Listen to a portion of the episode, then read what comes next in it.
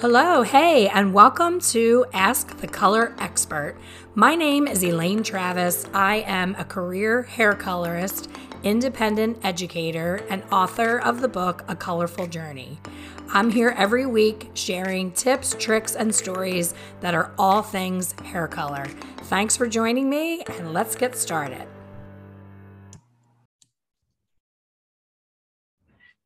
Hello, and welcome back to the Ask the Color Expert podcast. Today's special guest is Tomas from What's Going On Hair from Instagram, which I love that catchy title. Tomas is a haircutting educator and has many years of experience and lots of wisdom to share with us on our fabulous industry that we all call oh, I don't disappoint. hairdressing. No, of course not. Welcome, Tomas. Thanks Thank for being you. here. Thank you. Thank you. So I just took Tomas's uh, Zoom virginity. I'm excited about that because I don't know how many people I could say that about. It's been and it went and it went fine. It did. It went fine. I'm I'm, I'm good. Uh, you know. You survived. I survived. I'm absolutely amazed that you've made it through COVID and beyond without being on a Zoom. So you must have a much more interesting life than I do. I've spent the whole entire year and a half on Zoom multiple times a day, every day, basically. Um, so I'm guessing, I know that you are doing lots of education. Is all of your education in person, and that's how you've avoided the, yeah, the Zoom? You know, I, I I really like the hands-on when it comes to especially haircutting. You know, I do have my students, and and a lot of times I give them homework, and it looks great. You know, it looks great when they send me the pictures and all that, and then when they bring the doll head in and I start going through it you know, there's a lot of maybe things that we could have improved on, which we do here in class. So um, if I was to do a Zoom class, I feel that a lot would be lost. You know, uh, it needs to be hands-on. I need to be there. I really need to see what's going on. Body position, the way the distribution of the hair, the way the scissors are held. Of course, you can do that in Zoom, but I, I believe it's limited. So I kind of rode through the COVID situation and waited when, when the, the system said it was okay to get him back in here and work hands-on.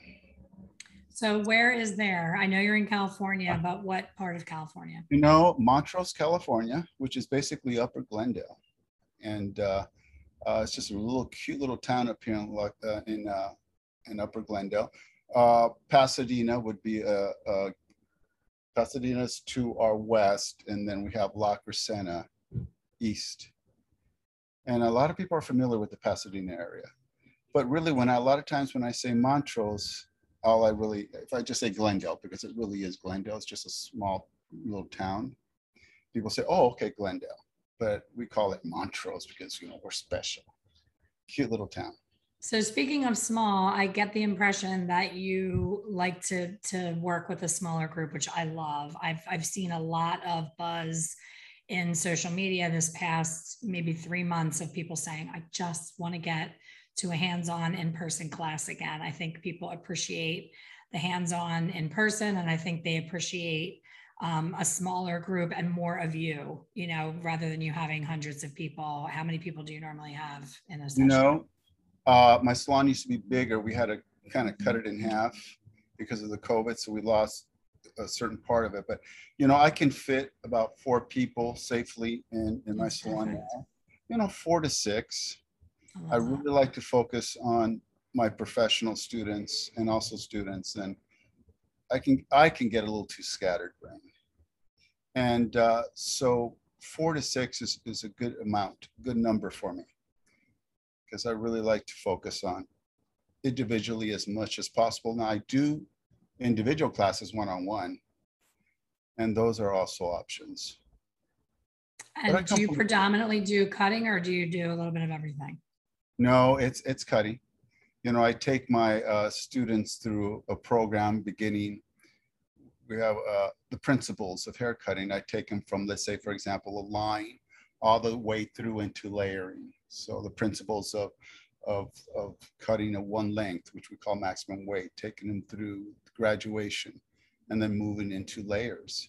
And even within those principles, there's a lot to learn. Um, like, for example, when we start with a line, we, we do uh, a triangle. First, we start with a one lane. So I really start them, I don't care at what level you're at, we really start with the basics. Then we move into a triangular line, which we share with our clients as an A line. Then I move them into a square, bob per se, and then I work into a round line. And once we get through those, we go into graduation and there's external graduation, internal graduation. Now we get together once a month. So it can take just one full year, if not a little bit more, just to get through graduation. And then we move into the layers, which of course, you know, we have convex, concave, and flat.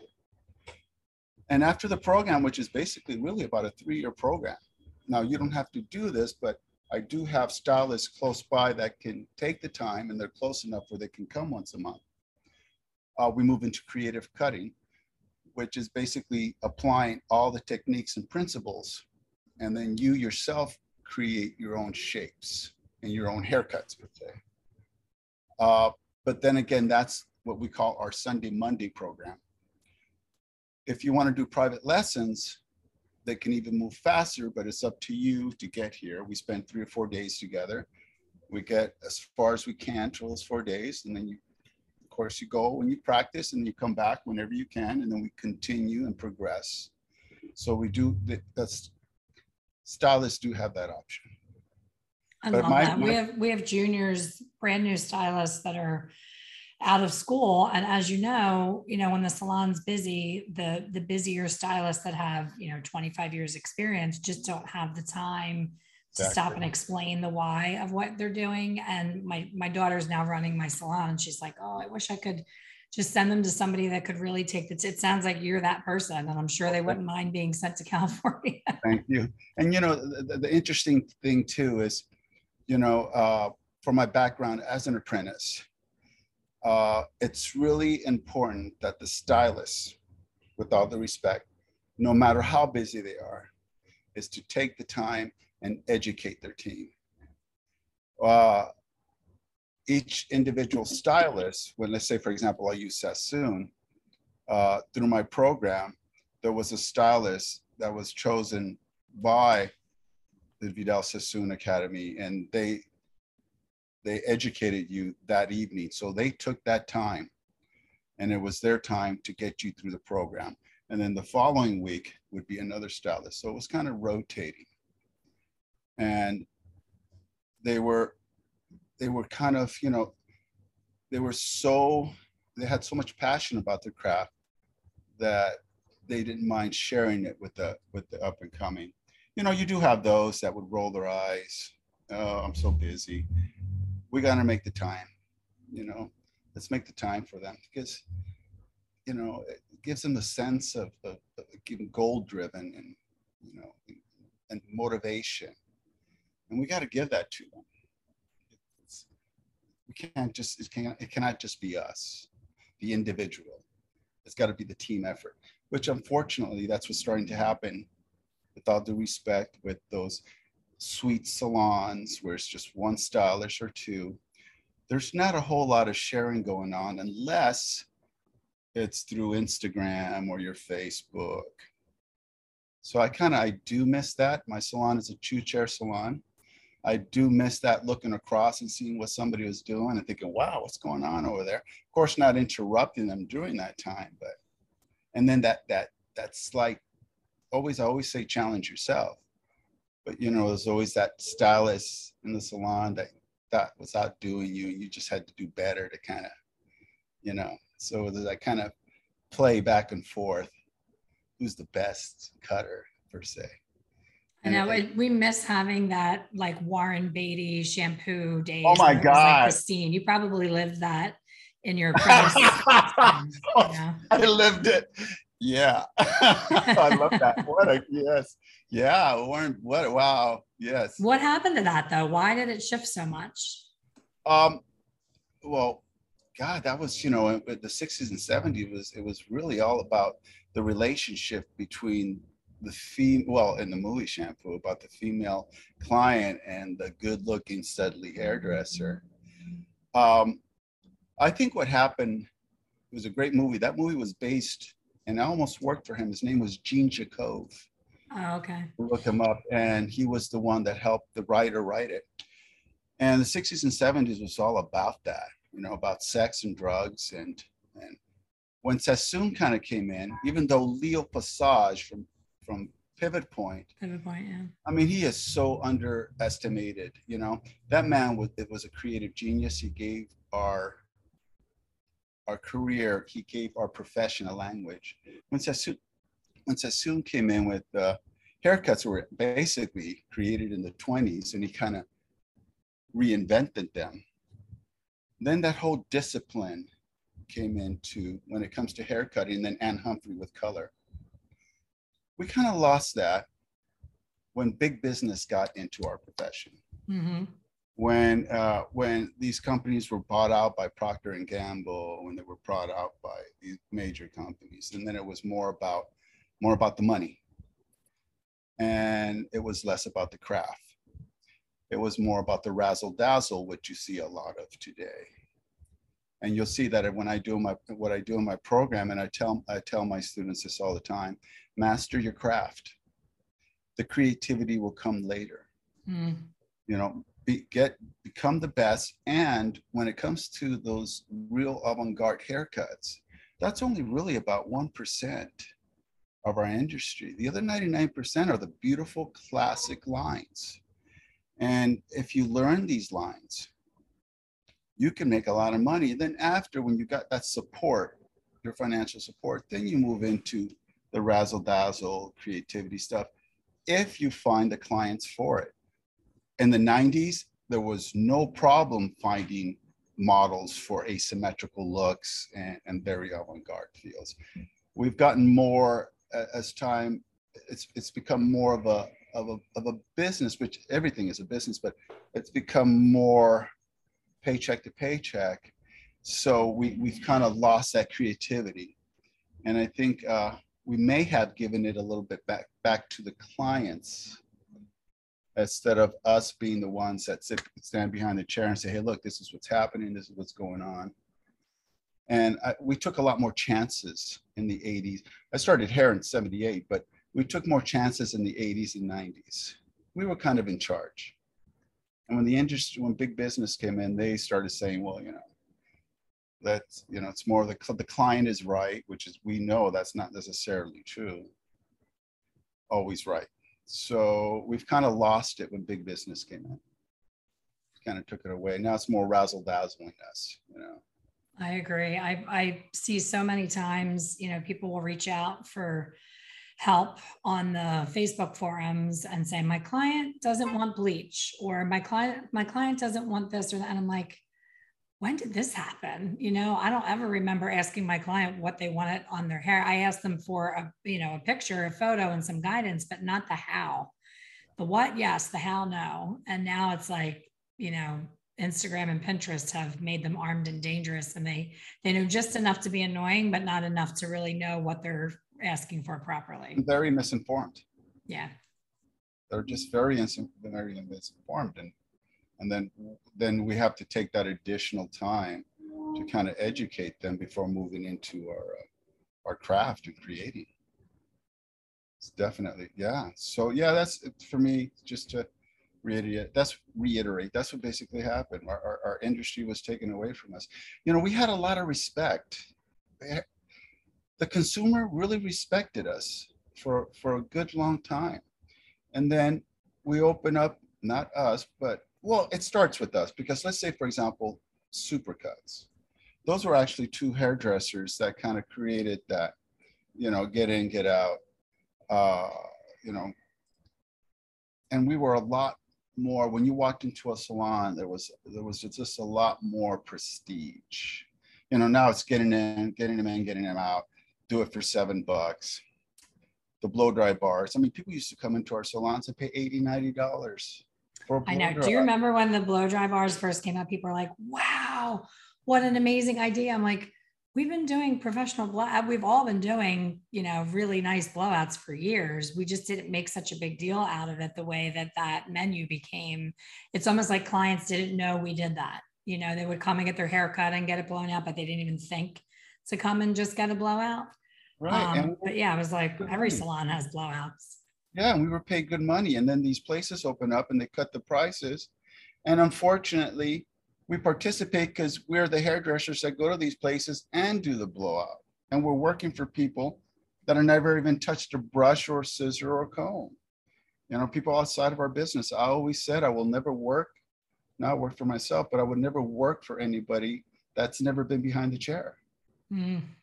You know, but now, you know, you could uh, these these franchises and you're working for somebody that knows nothing about our business telling us what to do. So we contributed to that. You know, and it started in the 70s. But I just know till then, and I, and I remember even to the 80s, we were very well respected. Our craft, we as hairdressers were very well respected. It was it was an honorable trade, and it still is. But we've been dumbed down. I mean, look at a lot of this, uh, these um, I don't know states that are looking to just make our uh, do away with the licensing. Do yeah. away with licensing. Yeah. And and and we have a lot to do with that. You know, um, by working in these places. Well, right now the the new popularity is mobile. You know, going onto an app and getting somebody to come to your house. I can tell you, I, I moved to Florida almost three years ago Mm-hmm. When I first got here, I could not find anybody decent to put my color on. So I was just like, whatever, I'll do it myself. And I never, I've, I've owned a salon for 32 years. I never put my own color on. It is miserable. I mean, I have a white bathroom. I was getting it all over the place. And I've been doing this for 35 years. I couldn't wait for that damn timer to go off.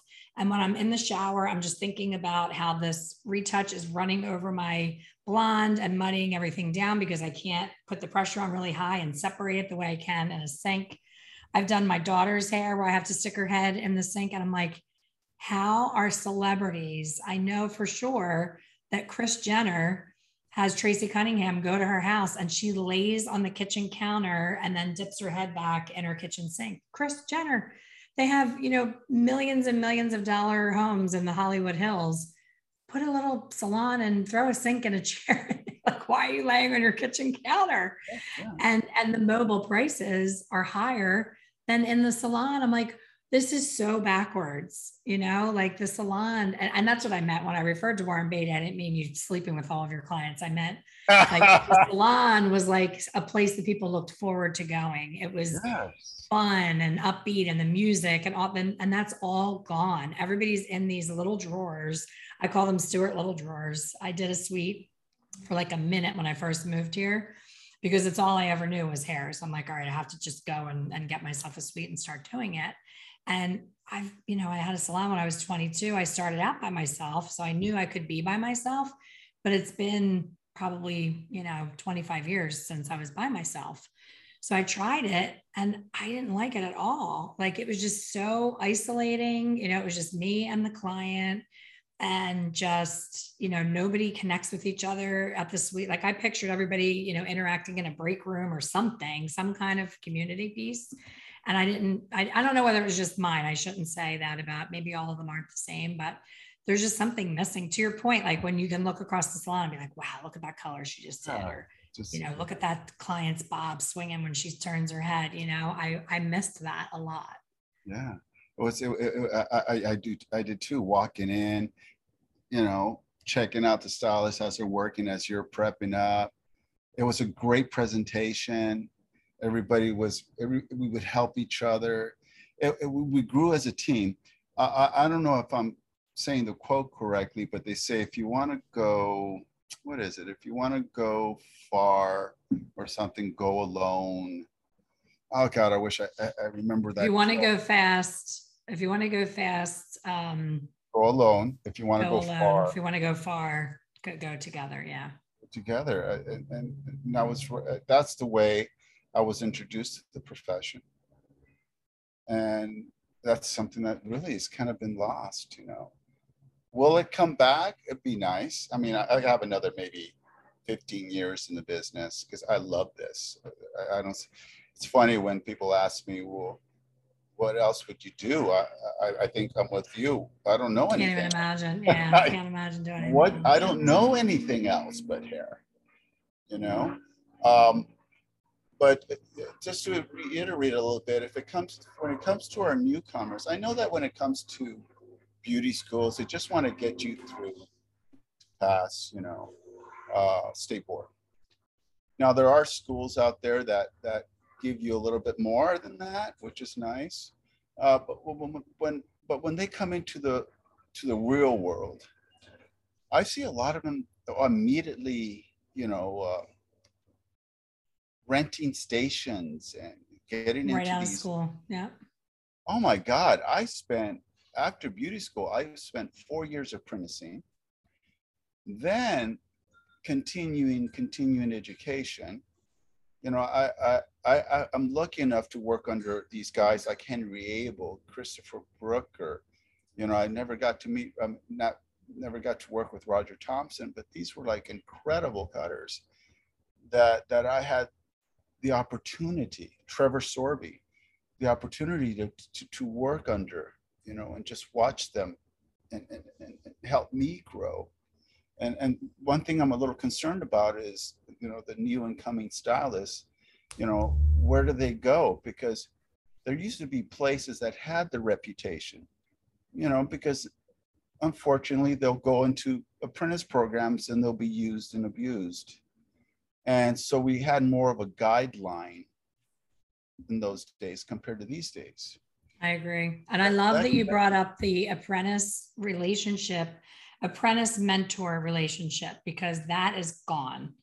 I haven't seen that in at least five years. And that's something that literally keeps me awake at night because I have relationships and, I, am counting you as one of them now because there's a reason that we connected.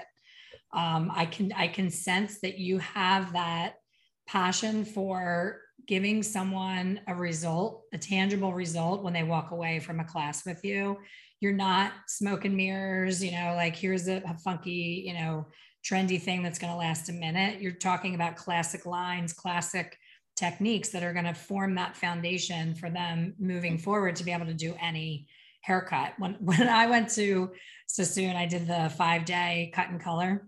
Classic. I had I had already done, you know, hair for several years. I had already owned a salon for seven years, was fully booked and happy as a clam, but I felt like a fake. I did not know what I was doing with cutting hair. I did it all by feel. And I would go in and because I was doing it by feel, I was creating all these lumps and lines because I wasn't using any kind of structure. And then I would spend the next 25 minutes getting the lumps and lines out with texturizing shears and, you know, just trying to like break it up and, and work through it. And I was like, I thought I had imposter syndrome. I, I came home to my husband, my daughter was nine months old. And I said, you know, I really think I need to take a step back and own that I really don't know what the hell I'm doing and get my butt to Vidal Sassoon. Like I need that structure in my life. I need to understand the bone structure, why you want to take haircut to here versus here. You know, what how do you decide between that? What does it mean? You know, to have a side part versus the center part and you know, face shape, eye shape, all of those things. And when I got there, I was, I remember the first day being in tears when I got back to my hotel. It was just too much, you know.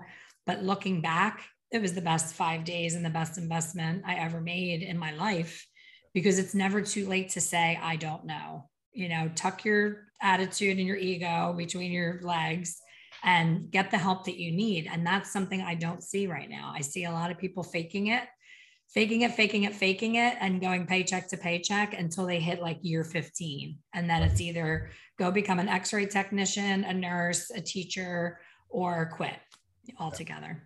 You know, it's interesting because when I was at Vidal Sassoon, this was around 85, 86, Christopher Brooker, uh, I, he was the top hair cutter of our time. And I said, Christopher, where do you get your inspiration? And he said, I look down. I see what's coming up. I see what the new kids are doing, and I take it and I make it my own. And I'm, I've been in the business going on 40 years, 35 years in the business, very successful. I came across this cutter uh, named Mike from the Kingly Hair Group. He is incredible what he's doing with hair cutting and the way he's reintroducing the techniques and principles. I reached out to him and I, I've been with him now for about three and a half years. And I remember when we first started, he was like, What are you doing here? I mean, this guy, Sassoon, you're successful. What are you doing here? Tell him, you got something I want. I don't care how long you've been in the business. I don't care how old you are. If you got something that I want to, and he has, and I thought I knew it all, he has evolved me as an educator and as a hair cutter beyond belief. And this is a guy that when I started with Sassoon was like six years old in a skateboard. Wow. And look at him now. You know, he's uh, I'm 59. He's like 46. But um, he he had something. I saw him cutting. There's a there's a there's a great educational uh, program called Nick Education, and excess. Oh yeah, I'm familiar with it. Yeah, he's he's awesome. And I saw I saw one of those videos, and there was Mike, and I said, "This dude, I I, I got to learn from him." So I don't care, you know. And there's that whole thing. Well, you've been in the business 30 years. You should know more. Not yeah. necessarily. So uh, my ego is gone when it comes to education. I will hunt you down, and I'm gonna I'm gonna. You got I want, and it's been a great three and a half years with this guy. I love so, that. Is he local to you, or do you have to drive? Oh, I would I would drive once a month for two days to San Diego, wow. spend the night, I would spend Sunday, Monday with him at three and a half for three and a half years and come home once a month, once a month. And he's worth every penny. And I, I went into my savings and I started pulling out money to train with this guy. That's awesome. But he, I, I, I got to give him the credit. This man has made me much better at everything uh, in, the, in our industry when it comes to cutting and even teaching if my ego would have got in the way, because I've been in the business 35 years, I, I know more than him, I wouldn't have gotten to this next step, which is great. You know, people are saying, well, what, that's, that's so old. Why, you, you know, it really has nothing to do with me or my age. I'm just so hungry about our industry and our profession that I will constantly, constantly be progressing and looking to improve myself. Because that's what we do as artists we're not happy. And if you, they would, you know, if you're ever truly happy at your work or at your craft, get out.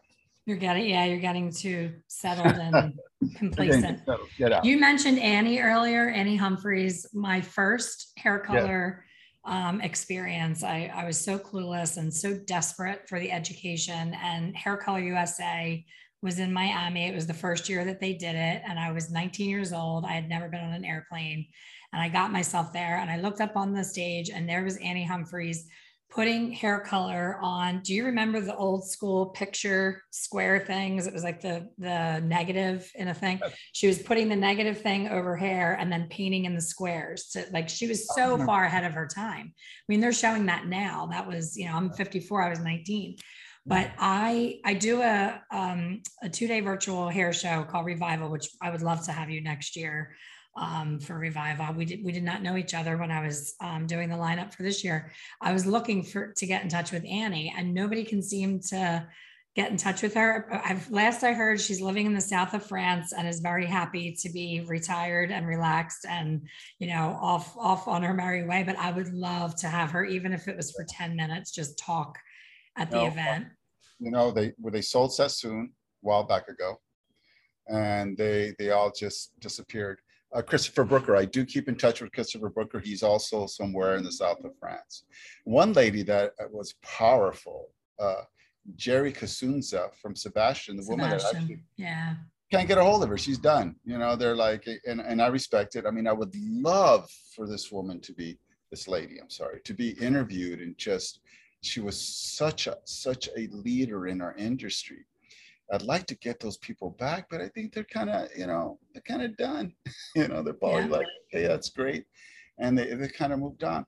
Uh, just to add to our, our conversation, uh, and we were talking about, you know, the newcomers and how important it is as, as us as experienced stylists to, to uh, help them grow.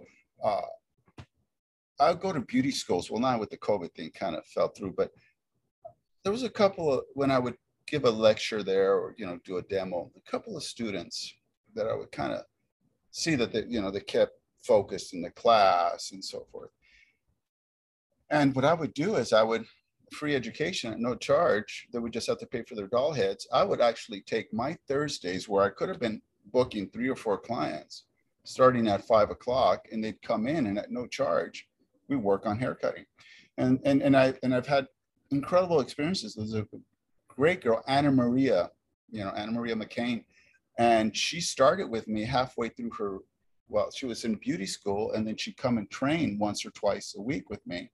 And by the time she finished beauty school, the, she was way ahead of the game when it came to haircutting. That's amazing. And, and I just find that's better than than than cash. Just just, just watch them grow. But they got to show the they got to show discipline. They got to show their education because just you know they got to value my time, and that's one thing we're value. You know, giving ourselves value. Uh, it's very important, and we can't let people step on us. So when they came in and I would work with them, of course, you know, you have three or four and they all wither away and then you have that one or two that stay through the whole program you know because they realize the value of what you're offering them you know it's yeah, it's a maturity yeah. thing yeah and uh, so i've had incredible experience doing that bringing people and and helping them grow and then watching them continue and, in their journey. I just i just it, it just makes me feel good. You know it doesn't have to always be about money but you will you will give me discipline and you will show up on time. And that that this suffices enough for me when it comes to the newcomers you know in our business so i just wanted to share that with you too i love that because that's where i was going with that conversation about um, true mentorship versus education. You know i think a lot of people don't know that there is a difference. They think you know like oh i love this educator they're my mentor. But I, I think a mentor relationship is so much more than technique, so much more than how to step by step. It's more a nurturing relationship of, you know, like Karate Kid. You know what I mean? Like where that person just becomes yeah. part of your your mm-hmm. life and your family like that's the kind of mentorship that i love to have with people so I, it's it's something that like i said i stare at the ceiling at night trying to figure out how can I have Tomas and Elaine and Beth Minardi and you know Beth Minardi. Ian, Ian McCabe? like there's so many people that do what you and I do, and we're all doing it on our own. We're all like doing our own thing alone, doing it with a small group of people where I would love to have some sort of that's what I can't seem to figure out how it works because I know you're not a fan of virtual and virtual makes it easier with us all being in a different place but a true mentorship where it's not just part the hair, this is how you hold the fingers. It's, hey, Jill, how's it going? How's it going with your clients? How's your confidence? You know, that check in of a true, you know, someone that's a, a, little bit further ahead of you that can kind of reach down and pull you up yeah. and, and help you get through things a little easier. You know, if you're the best in the room, find another room. Yeah. You gotta, you know, uh, I'm constantly seeking people better than me you know that that that that I can grow with because you know if you're the big fish in the pond basically ain't going anywhere. And another thing I really quickly I like to touch on is customer service. You know uh, there's a lot of us that are really good at what we do but we suck at customer service. And one thing I learned through my apprentice program was customer service and how to treat a client and how to be respectable. Uh, how to market ourselves. I mean, we didn't have doll heads in the 80s. You had to go out and find models. And by doing that, it taught you how to build a clientele. 100%. You know, uh, because we, uh, I remember when I, uh, there's a, a, gentleman named Alan Benfield Bush from the, mm. on the ABBA Academy, the method. Uh. When I first left beauty school, I, I, was with him for three months. And um, he was like, I need four models. And we would run out there and we would get these models. And one thing that he taught me was how to build a clientele. I got so used to rejection that when I finally left and then I moved into went to Sassoon after, but prior to that, I spent a couple of months out of uh, the educational program. I went to a salon called Heidi's here in Glendale in the Glendale Mall, And I was within three months, I had a full clientele because I walked into every business and hey, I'm a hairdresser, yeah. and and I see somebody walking by, say, hey, I like to do your hair.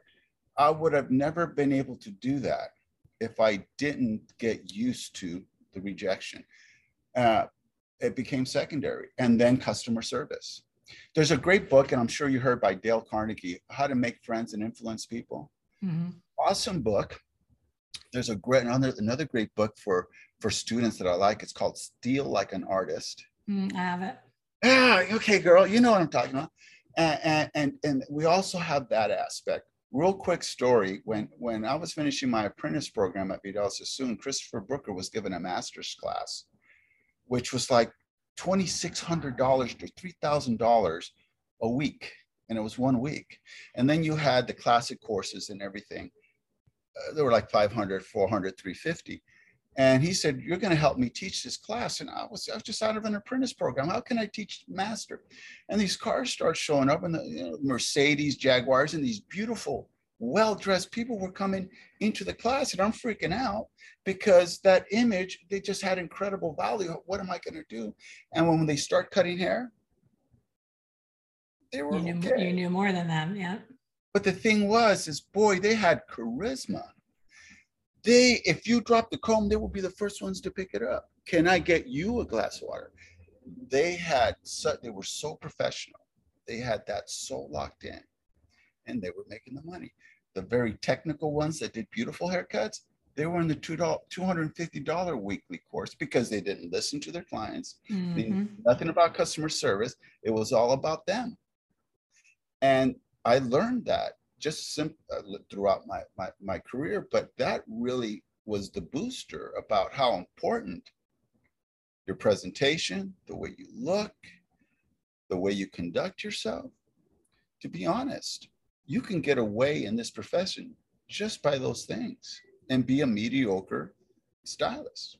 I agree 100%. I always teach um, anyone who comes to work for our salon that it's all about the 80 20 rule that you know if you have great customer service skills confidence and you're just kind and you give the client attention you really don't have to be that great at the technical skills because there's a lot of bad hair walking around that clients think are great. They don't know good from bad. They know how they felt when they were in your space and in your care. So it's so much more important Absolutely. I love that. I, well, I know I want to sign up for your cutting classes. So tell me how people can reach you and have this amazing oh. uh, small class opportunity with such a master. Oh, thank you. Please continue. um, they can reach me through what's going on here on the Instagram, and which a lot of them do. And from there, we can talk about a one on one course, a private course. Uh, the Sunday, Monday classes are, we're just finishing up in October. We start again in January, February. If they're in my area, they're more welcome to reach out and we can talk about the program and what it's about and, and get them involved. So yes, that would, that, that would be, uh, that would be their, their, their options, you know. That's awesome. Do you ever travel? Cause there's, there's a beauty school here that I want to start doing events oh, yes. at in Sarasota. Yes. Uh, yes. Awesome. We'll talk about that when we're done yeah, recording. Real quick, really briefly though, I, I kind of had a story for you, but you know what? I might share it next time with you because it kind of just slipped my mind. that's that's because I'm an interrupter. I'm sorry about that. Oh no, no, I just wanted no. to make sure people know how to. No, no, you. that was awesome. Thank you for that. Yes, please. Thank you yes. so much. But everyone listening, please reach out and experience this amazing educator and all of his wonderful years of experience and just um, you know those those core foundations that never go out of style that are so important to what we do behind the chair especially longevity. I noticed after i came out of sassoon my clients their grow out was they didn't even need a haircut for three weeks longer than they did before because it was actually cut well and grew in really nice. Right. Yeah i, I remember my story really quick. go so I uh, when I worked at Vidal Sassoons, there was Cristophe. There's a guy named Cristophe that worked in mm-hmm. Beverly Hills. He's the one that did Clinton's hair on the plane or something. Yeah. And there was his assistant was Sophia, and I was so in love with Sophia. So I'd race over on my lunchtime, And I go to see Sophia. And one day he looks at me and says, You can't wear because we used to wear Vidal Sassoon shirts, you know, as assistants. And I said, Okay, I'm sorry.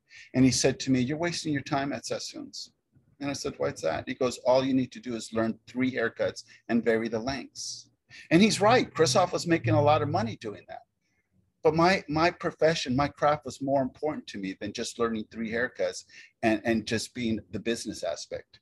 I, I wanted to get a lot deeper. And here, hence here I am. I love that. And and it definitely has paid off. That's amazing. I'm so happy to meet you. I loved our chat and I hope everyone listening will, you know, take the time to follow you on your Instagram. Thank it's you so what's going on hair. I like that. Um, and yeah, definitely let's let's get together and do some do some fun things together. I would love to. Thank awesome. you so much. Thank you. Thank you everybody for listening. We'll see you on the next one. Thank you for listening to the Ask the Color Expert podcast. Please subscribe and be sure to leave a review. For more information on hair color education, please visit my website, www.expertcolorsolutions.com. See you soon.